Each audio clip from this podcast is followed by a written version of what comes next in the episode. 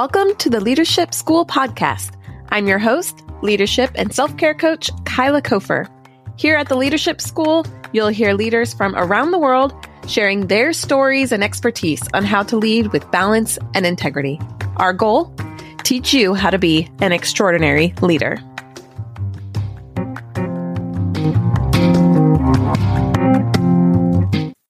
My guest today is Cam Beaudoin. Cam is the owner of Accelerated Accessibility. It's a full service accessibility consulting firm. He pulls together his experiences in sales, software development, and tech consulting to provide teams with fresh perspectives on tackling digital accessibility. And he's going to dive deep into that with us today, including on what it looks like to use tech and make sure your tech is accessible. So, this is a really important conversation for us as leaders, and we're thinking about pr- creating teams and services and products that are accessible for all people. I'm really grateful for this conversation, and as you'll hear, I've learned quite a bit. So, please join me in welcoming Cam Beaudoin. Cam Beaudoin, thank you so much for joining me here and the Leadership mm-hmm. School podcast. It is so fun talking to you. I'm really excited about all these things that you have to share today about leadership and accessibility. So, why don't you just go ahead and introduce yourself and then we'll get started. Thanks so much. First off, I'm super excited to be here. I love talking about accessibility, especially to leaders or in any kind of audience like this because I can really highlight the fact that the importance of accessibility, but Let's get into that a little bit later. My name is Cam Beaudoin. I'm a developer by trade. I started years ago working in accessibility at a, a large organization with three letters in the acronym IBM. And I started off on their development side and they'd thrown me this large uh, list of issues. They said, Cam, go fix 6,000 accessibility issues by yourself. You're waiting for logins. Go figure it out. So I said, okay, I can, I can take that on. And I fell in love with it. It was so great because helping people get access to things that maybe they wouldn't be able to log into, access to. I mean, we, let's face it, right? Banks, if you're making forms for a bank, which is usually what you're doing if you're building websites for banks, that's, that's, it's so much greater when you have a better purpose to that. And you can create an experience for someone who maybe needs assistive technology to access that, that information. I just went on from there. I ran with it. So I became a, a, senior developer and I went off to go start doing strategy and consulting as well.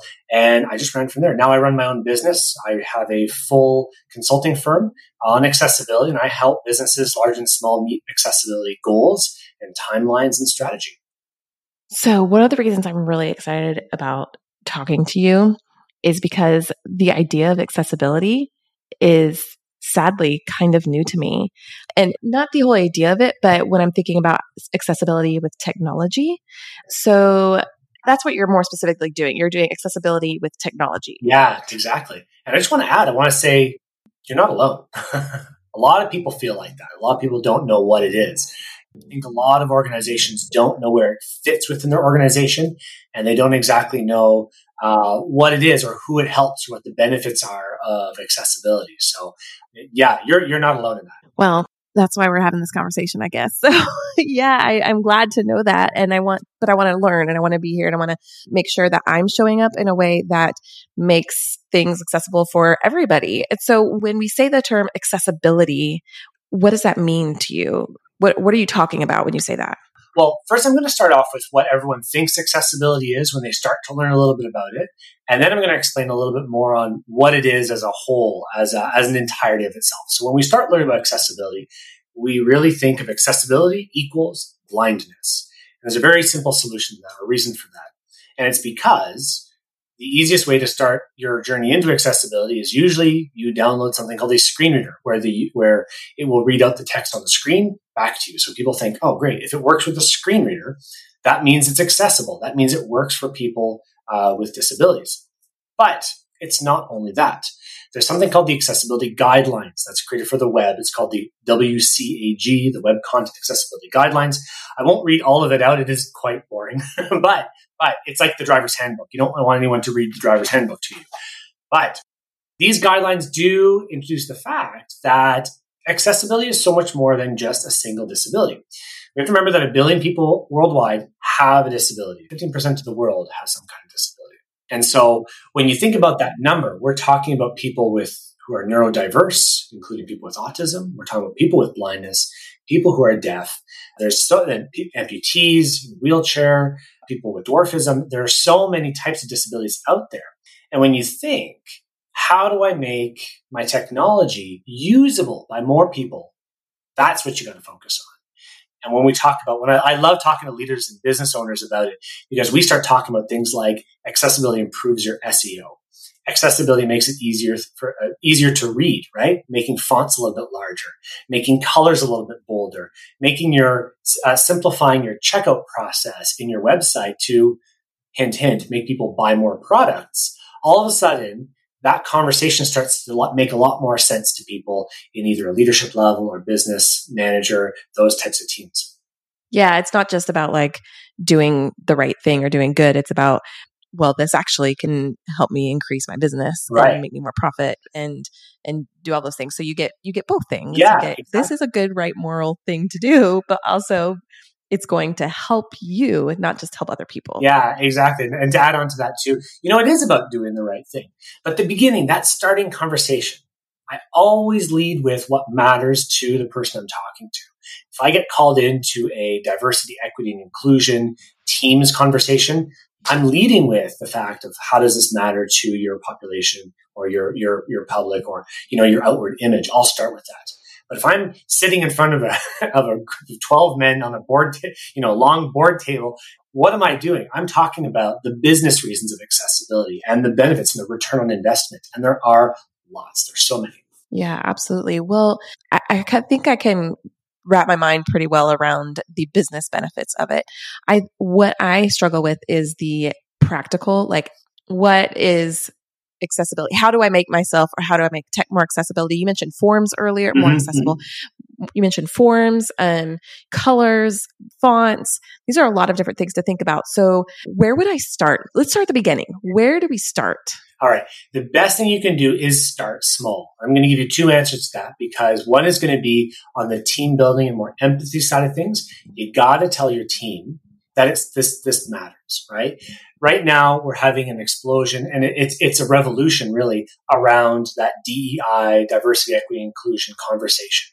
And accessibility, people with disabilities are part of that conversation as well. So making your team know and aware of people with disabilities or just that what they're building matters. You need to adhere to certain standards because that will make your technology usable by as many people as possible. So number one, we got to learn about the benefits and the empathy for people with disabilities. Number two, now when we talk about more of the building side, there's this whole idea in the world of accessibility called shift left. And what that means is thinking about people with disabilities as early as you possibly can. And I'll say that's even when you start to think of personas.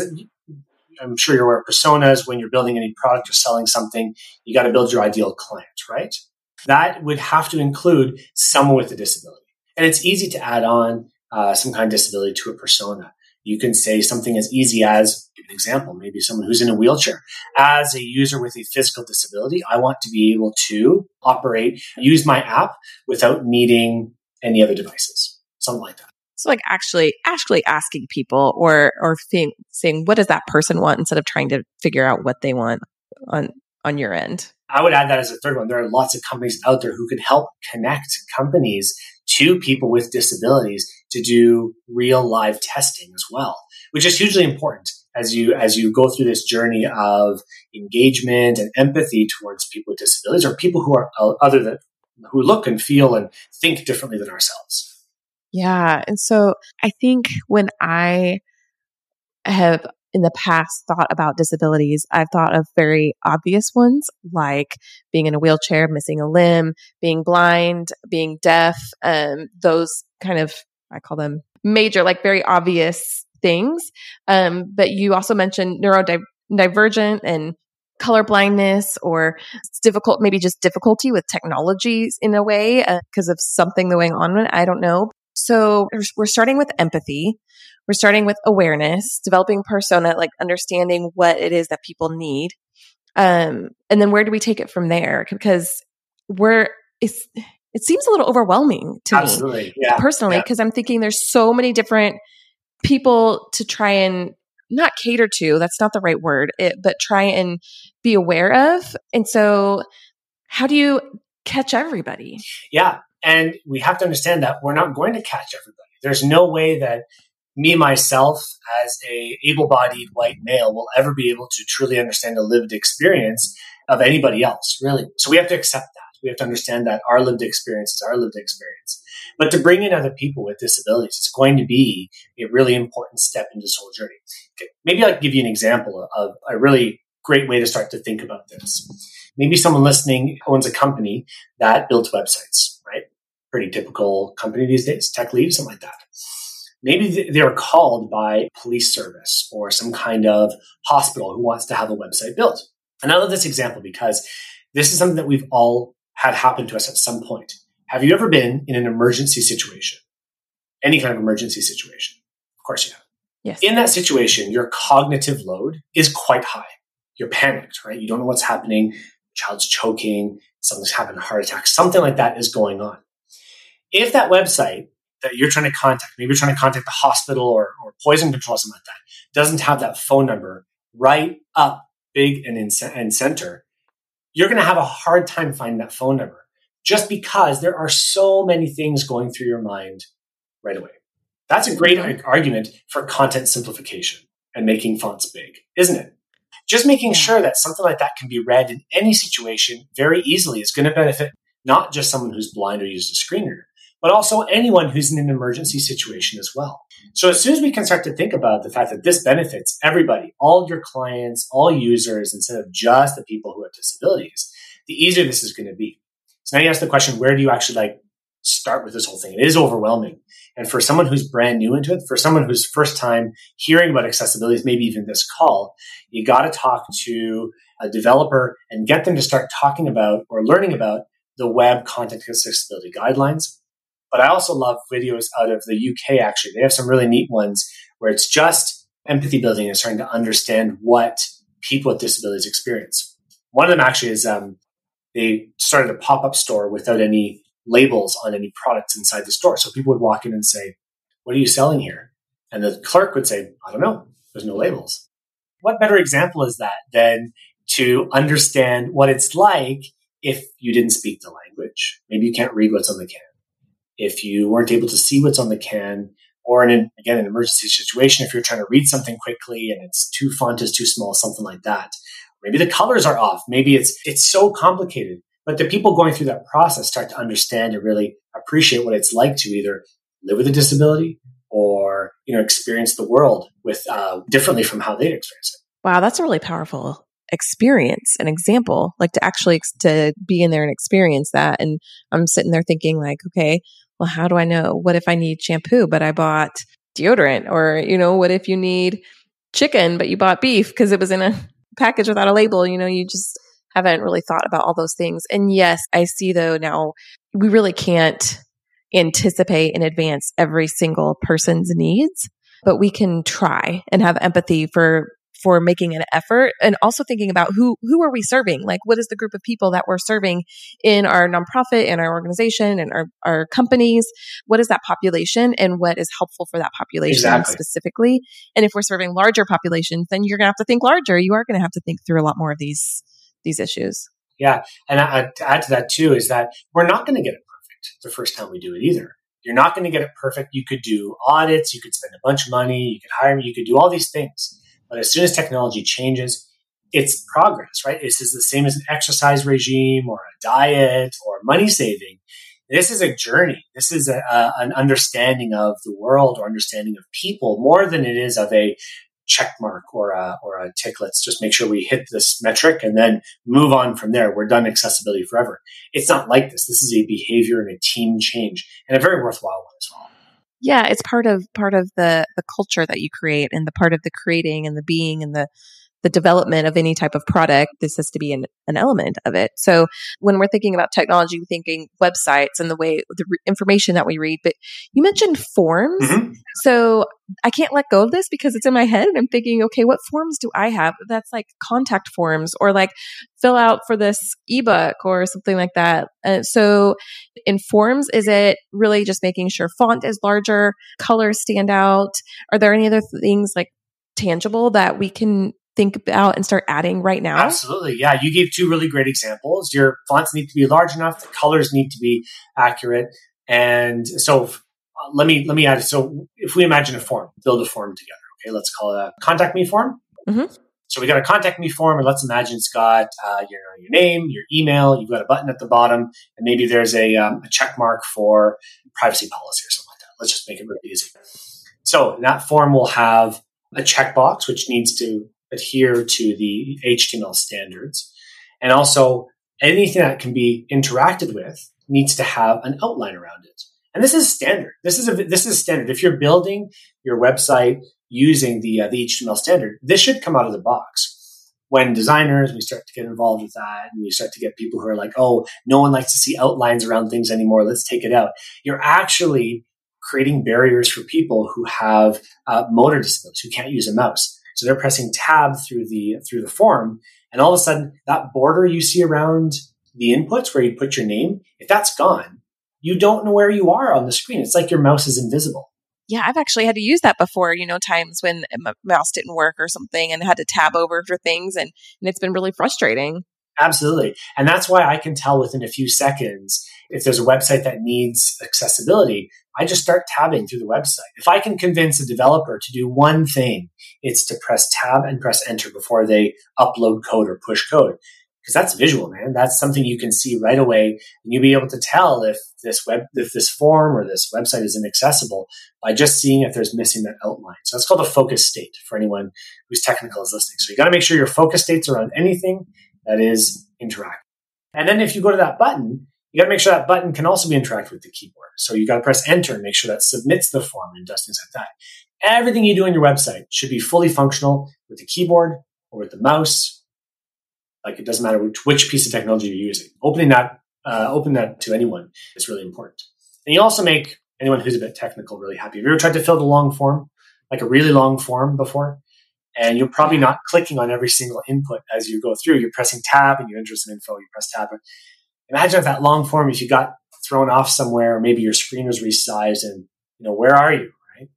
If you don't, if you don't have a mouse, you're really lost if you don't have those outlines around the, around each element. So so there's some things to think about. Interesting. Interesting. You know, I'm definitely going to be checking out my website after this call, going straight there and checking these things because I don't know if my website has them.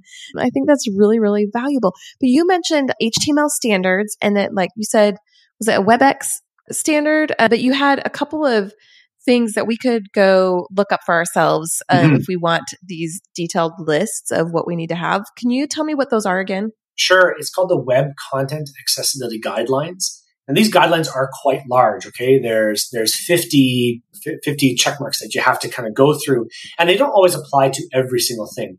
So, for example, one of those check marks is audio description. Well, what does that mean? Well, that means if I have a, if I have a, a video and something happens on screen, I should be describing that scene to say what's happening on, on screen and uh, so that users who can't see they'll be able to benefit from a, an explanation of the scene as well. Well, if your website doesn't have any videos, that doesn't apply to you. So you can really get bogged down by thinking about that as as a checklist.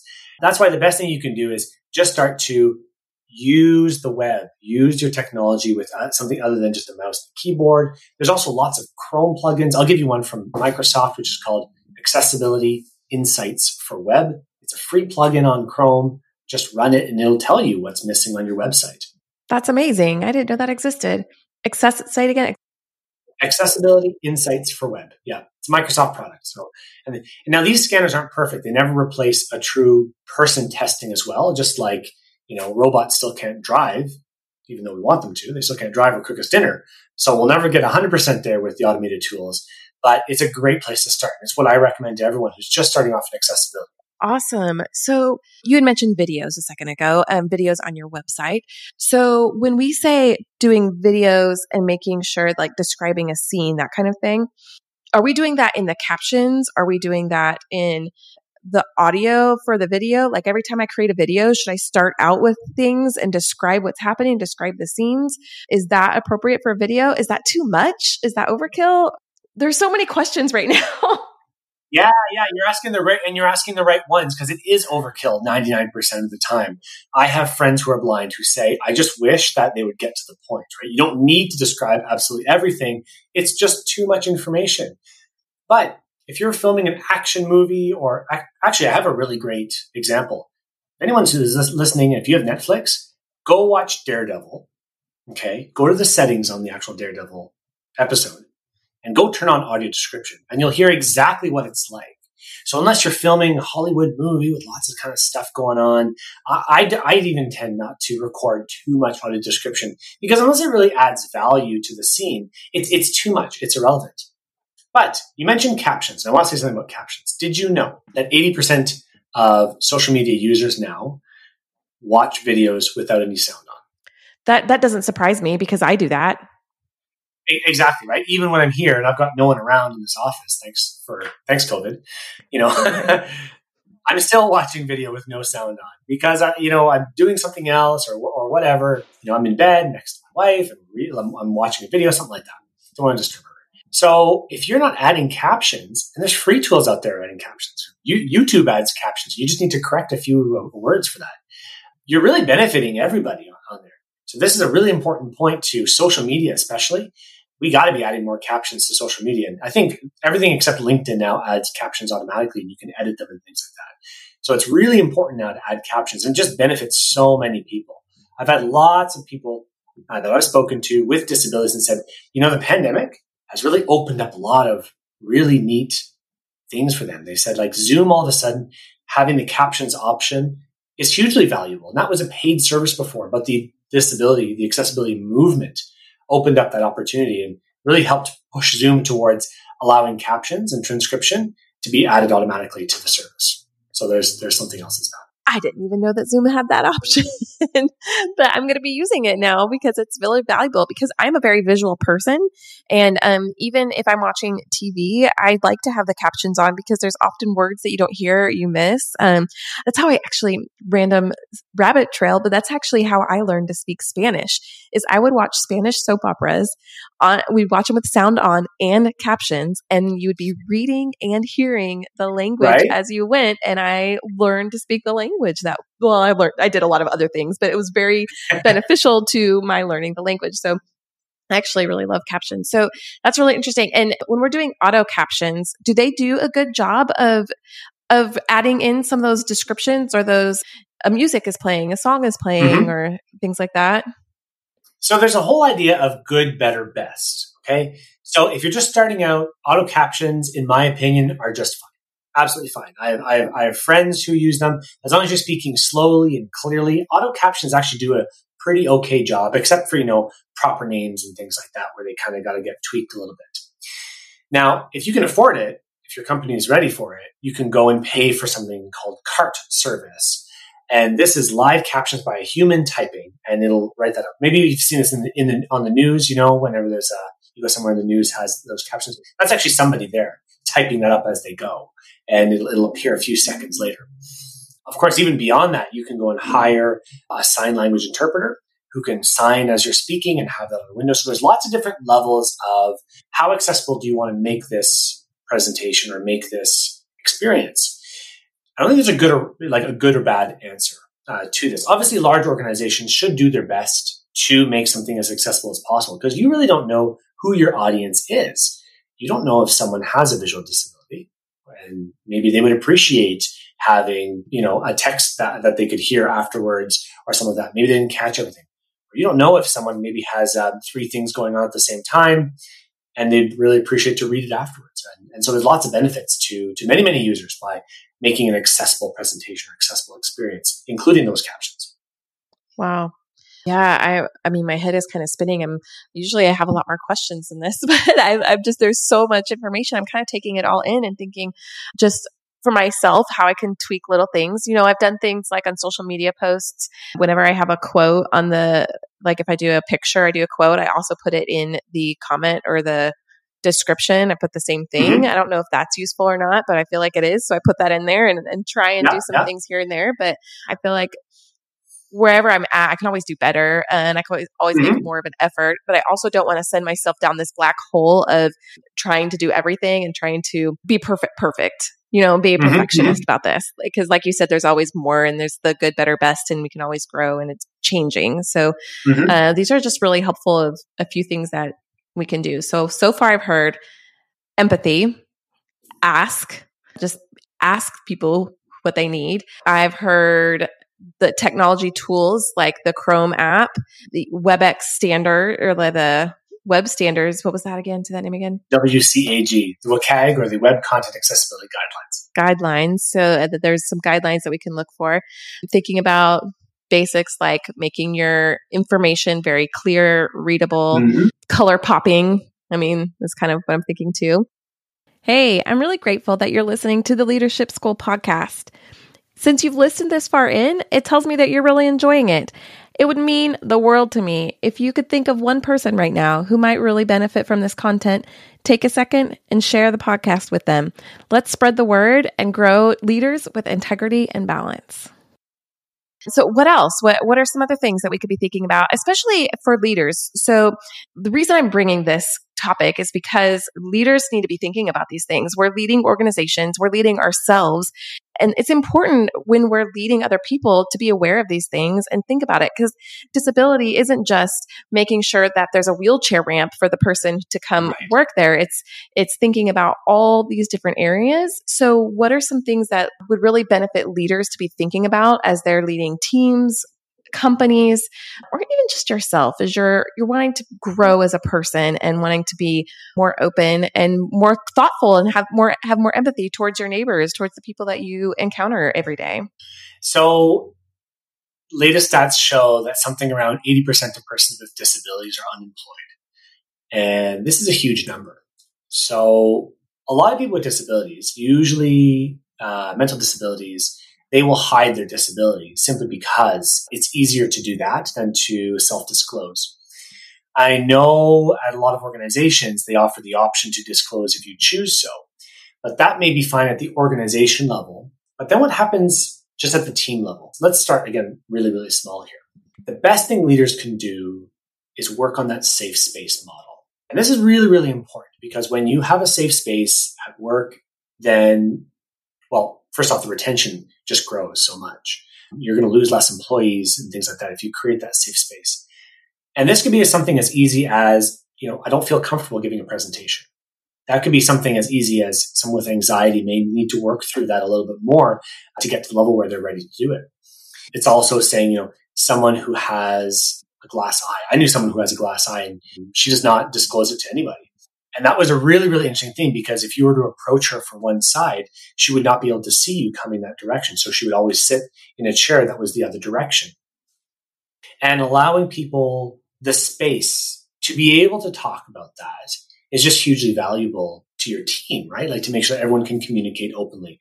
And we're not talking always about group sessions or team building exercises, but that can be one way to get people to have that safe space by and large, people with disabilities feel marginalized or feel excluded more than anything else.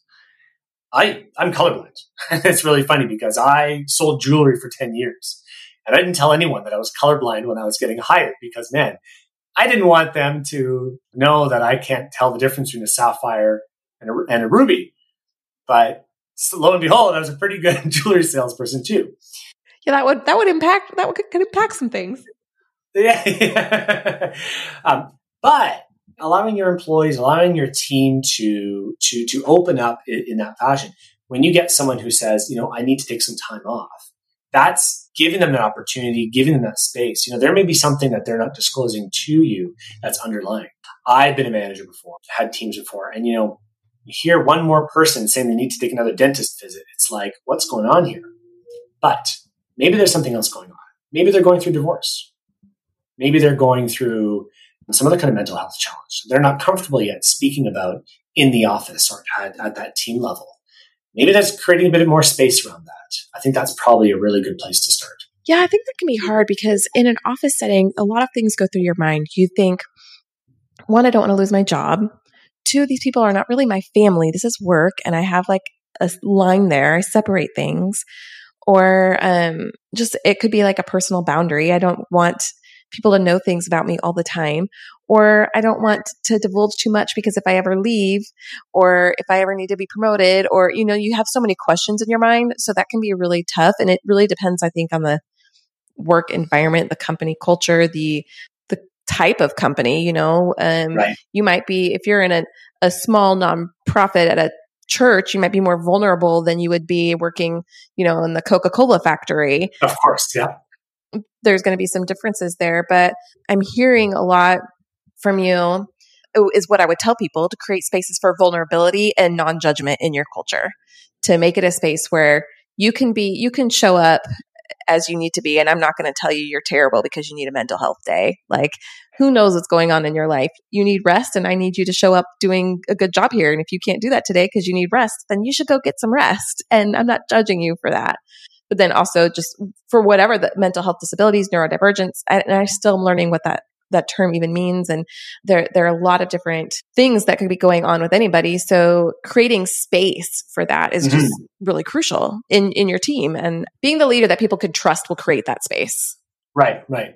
There's something in my world that I coach a lot of teams where it's I, I don't only work on the technical side. In fact, I work with a lot of accessibility professionals, accessibility consultants, and I teach them skills on how do you go talk to leads? How do you go talk to businesses? Because a lot of people come into this industry from either the dev, the development world, or the design world, or just the advocacy world, right? I'm, I'm a disability advocate. I have a lived experience. I'm in a wheelchair, and this is this is you know my my passion.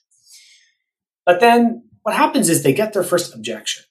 They get a boss who says, like, I don't care. Maybe don't say they don't care. They say it's not time for this. We know the budget. And these are objections that I think a lot of people don't realize that you're going to get everywhere, right? You, are no matter what you're trying to sell, no matter what you're trying to do, is you're going to get the objection of no time, no money everywhere you go, right? Yes. So I help coach teams on how do you get around that and how that's normal because we take it personally. We take it very personally in the in the accessibility world, in the advocacy world, when they're saying no to the idea, but we feel they're saying no to the disability. We feel they're saying no to the to the group, and that's one one more step of marginalization that's happening even though it's not intended that way.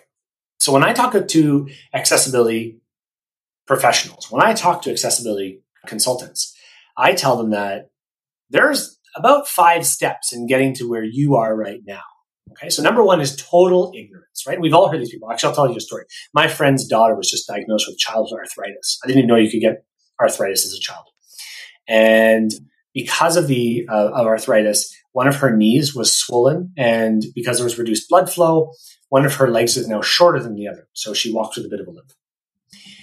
So let's let's let's imagine this scenario and how people would move from the level of total ignorance towards compassion. Okay. Yeah. So number one, and this can be for an organization who's talking about accessibility or any kind of other kind of uh, mental health issue, things like that, are saying things like, "Ah, your daughter, you know, what did you do? You didn't let her run around enough.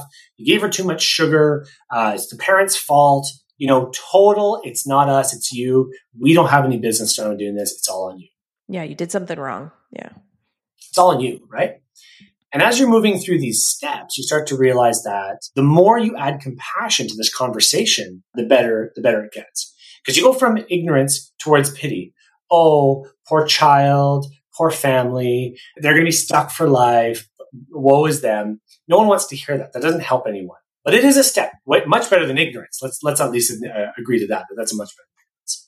And then you move on to sympathy, right? Not empathy, but sympathy. So someone's saying, "Oh, you know, I know someone who had childhood arthritis. He got over it, though. You'll be fine." Right? Kind of in that level of of maybe being a little flippant. But then you move off to empathy, and something really interesting happens because you stop caring about the you and you start caring about the them. You start asking questions like, that's a really big thing you just told me. You know, what can we do to help? And when you move off into final compassion, you can start to say something like, man, your family must be going through a lot right now. You know, what can we do to help? And when I coach accessibility professionals, the same thing. I say, your clients, your bosses, the people you're trying to convince are just not at that level yet. They're not at the empathy and compassion level yet. They're still down here at the, you know, sympathy, maybe even down to the pity level. They just don't care. They can't get there yet. So our job is to really coach them on moving up that line, moving that, that needle towards the empathy and the compassion level so they can start to get a better understanding for our lived experiences of other people. And I think the same thing happens with organizations as a whole, team leads, doesn't matter who it is. We all move through those steps. We do, and we move through them in different areas of our life too. It's it's that experience. I mean, experiences change us, relationships change us. So until we know someone who's been through it, gone through it, um, we don't understand. I remember, I mean, this is very rudimentary, but I remember watching parents before I had kids and being like, well, when I'm a parent, I'm not going to be like that. You know, you say like, oh, when I'm in that position, I'm never going to have that problem. And then you become that position. You're like, oh, uh, I'll never give my kid a, my, my phone at a restaurant. I mean, like, I'm going to teach him to live without a phone. Right. Yes. You throw that out the door about two months in, right? You're like, stop. yes, my kids will never play Nintendo. Well, we know what my child's doing right now while I'm on this podcast. yeah, so we we do we make these generalizations and these like, well, and it's kind of like this a, a little bit arrogant, uh, uh, the arrogance that we have mm-hmm. of, well, I'm better. I know better. I've got it. I've got it figured out. I'm going to do something better than the other until we become that and we realize, oh, wait, experience as a great teacher and I have to apologize to some people now, or at least kind of um, maybe walk out, go out crawling, knowing, oh, I, I really messed up and I really need to backtrack here a little bit. But when we move to that point of compassion, don't be down on ourselves. Just admit it, accept it, own it, right. and go, okay, so what can I do better? When I teach my kids to apologize when they've hurt someone, that they have to go through this system. They don't just say, I'm sorry. They say, mm-hmm. I'm sorry. Are you okay? Is there anything I can do to make it better? I make them do all of those steps. And I think this is a bigger version of that saying, okay, right, right. I have to understand, see if you're okay, own what my role is in this, and then what can I do about this? What can I do to make your experience with us better? Because you know, especially if we're uh, in leader business, we're trying to sell something. And if mm-hmm. you want to sell something, what can I do to make your experience with me so great that you want to continue to work with me and operate with me? Or just at a, a basic level, what can I do to make your experience so great that you stay working with me or that uh, we can accomplish great things together? Yeah, yeah. And using your same example, I'll bet you though that the first time your kids hurt someone or did something wrong, they didn't say those three things or they didn't accept those three things. It was even probably not even a sorry at the beginning. But we guide people through those steps, don't we? We tell them this is important because this is like, you know, you're, you're helping other people or you're, you're going to make up for what you did. And you're not going to get it every single time. I know my son, he doesn't apologize every single time and doesn't always work like that. But that's okay. It's okay as long as we accept that it's okay. And us as consultants or team or coaches, we accept that that's okay because that's what we're doing. We're just coaching people towards that better destination of a fully accessible experience, a fully apologetic child, or you know, an engaged company. Yeah, I think people know that you're trying. You know, if you get it wrong, but you can say, Hey, we got this wrong. Let's try again. People aren't going to just not or going to cancel you because you got it wrong one time. They want to that you build that loyalty because people see that you make an effort and that you care, that you have that compassion, that you you want to be better. But if you come across this attitude of like, well, tough. you know, no one's gonna no one's gonna want to interact with you. Yeah, but yeah. you can own own and take responsibility for your role in things and little things like, oh look, now that I know, I'm going to go to my website. I'm going to make sure I can tab through it. I'm going to make sure that there are borders around all of my buttons. Mm-hmm. Um, I'm going to make sure that I can do this because I see now the importance of it. Yeah, yeah, exactly. Yeah. Awesome. Well, Cam, we have been talking about this the whole episode. This is my favorite thing about this podcast is that every single episode, I ask these two questions to everybody, but we've already been talking about them the whole entire time. And so I, I think it's just fun how these things weave through our conversation. But I just want to ask directly anyway. So what does integrity mean to you? Really easy. It's doing the right thing when no one's looking and I think that just that that just describes everything, right? Because you have no one, no one's looking at you. No one's your police officer. Actually, I got, I got a kind of a funny story. I mean, it was, it was when I used to do consulting at a, at a large bank. I used to walk into meetings with the Darth Vader music playing because I said, "Oh, I'm the accessibility police." guess what? That didn't get me anywhere. But when I finally started to coach, and I, well, it did, you know, it did get me. It got me less meetings. I'll tell you that. It got me a lot less meetings because no one wanted to have the accessibility police come in. But when I started to change that, and I started to teach people on, you know, the importance of this, and even myself, just thinking that, you know, this is just something to do. It's something to do because it's it's just the right thing to do. And when you get people to internalize that, they can just, and you go back to them a couple months later and said, yeah, everything's already accessible, or yeah, everything's already done the way you wanted. You're like, oh, it's stuck. I didn't have to police you. I, you know, something in there was just the right thing to do. So that stuck. So that's what I think integrity is. It's connected, and, and two, in that, you're also connecting to story. It's that, that story. What is the story that we're telling ourselves? The story we're creating for ourselves? The story we're telling about ourselves to other people? Putting that in there. So doing the right thing when no one's looking. I really love that. Um, what about balance? What does it look like to you in this world of accessibility and um, just you as a person, as a dad, and all of this to live your life without burning out, without exhausting yourself, and to be able to do this so that you can continue to tell these stories um, and change this the world um, for a long time. Yeah, and that's a really great question because I think that that it comes in cycles, doesn't it? You know, sometimes we're engaged, we're on the ball, we're, we're, we're you know, in flow state, however you want to call it. We're in sync with the world. We're in sync with what we're doing, mind, body, soul, all that kind of stuff. And then there's other times where we're just like, I still like what I do. I'm lost, right? Like I'm, I'm out. I, I feel dissonance inside my heart. Like something's not right. And it's not always external. Some, sometimes it is, right? external things can happen, but that's often, I was feeling that six months ago. You know, what do I do? This business, this consulting, like, where are we going with this? What's the problem? But that's usually a trigger to me to find something new. Go find something new that, that you haven't really explored before. Go find something interesting that you haven't really, you know, touched on before or, or really experienced and things like that. So that's how I really start to reconnect. Now it's, now it's passion. In fact, I jumped in pretty deeply to, uh, making videos on, on LinkedIn because by the way, if you want to have a whole audience of people that is looking for fun videos, look at the LinkedIn audience. It is not a place to just be stodgy and boring now. Go be fun on LinkedIn to anyone who's listening. There's a lot of really great people on there making a lot of fun stuff, hopefully myself included. And I've jumped into that really deep and it's, it's been a great experience talking about accessibility in a totally different way. You know, this is something that, you know, now I'm, I'm loving it. And, and in fact, you know, I'm having so much fun sometimes that I get my wife involved and my kid involved and we're doing videos together and doing these little funny things. I got my, my son involved in a video the other day about what is bringing accessibility at the end versus at the beginning. Well, I had a, a piece of cake and I cracked an egg on top of that cake that was already baked and I started mixing it with, uh, with a mixer. Of course, that doesn't work. It just makes a really big mess. Doesn't that show that integrating something at the beginning works a lot better than integrating something at the end? And then my son at the end is just there saying, blah, no thanks. I don't want that.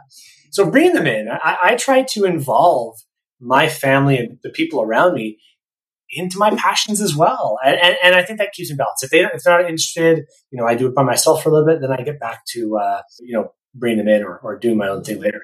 Not only that, I love to go on the Peloton too. get exercise, connect with people.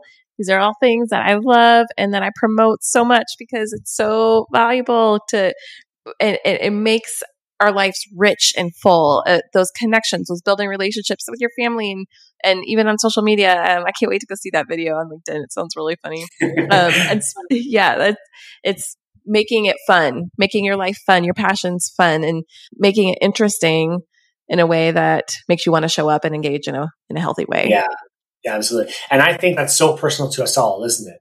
I could be passionate about spreadsheets. I could be, and go do it. Go find something. If you're if you're an accountant, if you're if you're a, a lead of some sort, and your team just isn't energized, or if you're feeling a little bit down, if you're not feeling like this is really motivating you in the inside, go find something fun that you can do that relates to it, or go make something fun. Go go go. Just find something that no one's doing and, and go try it out. Look, it's, I'm having fun with social media because I think it's entertaining.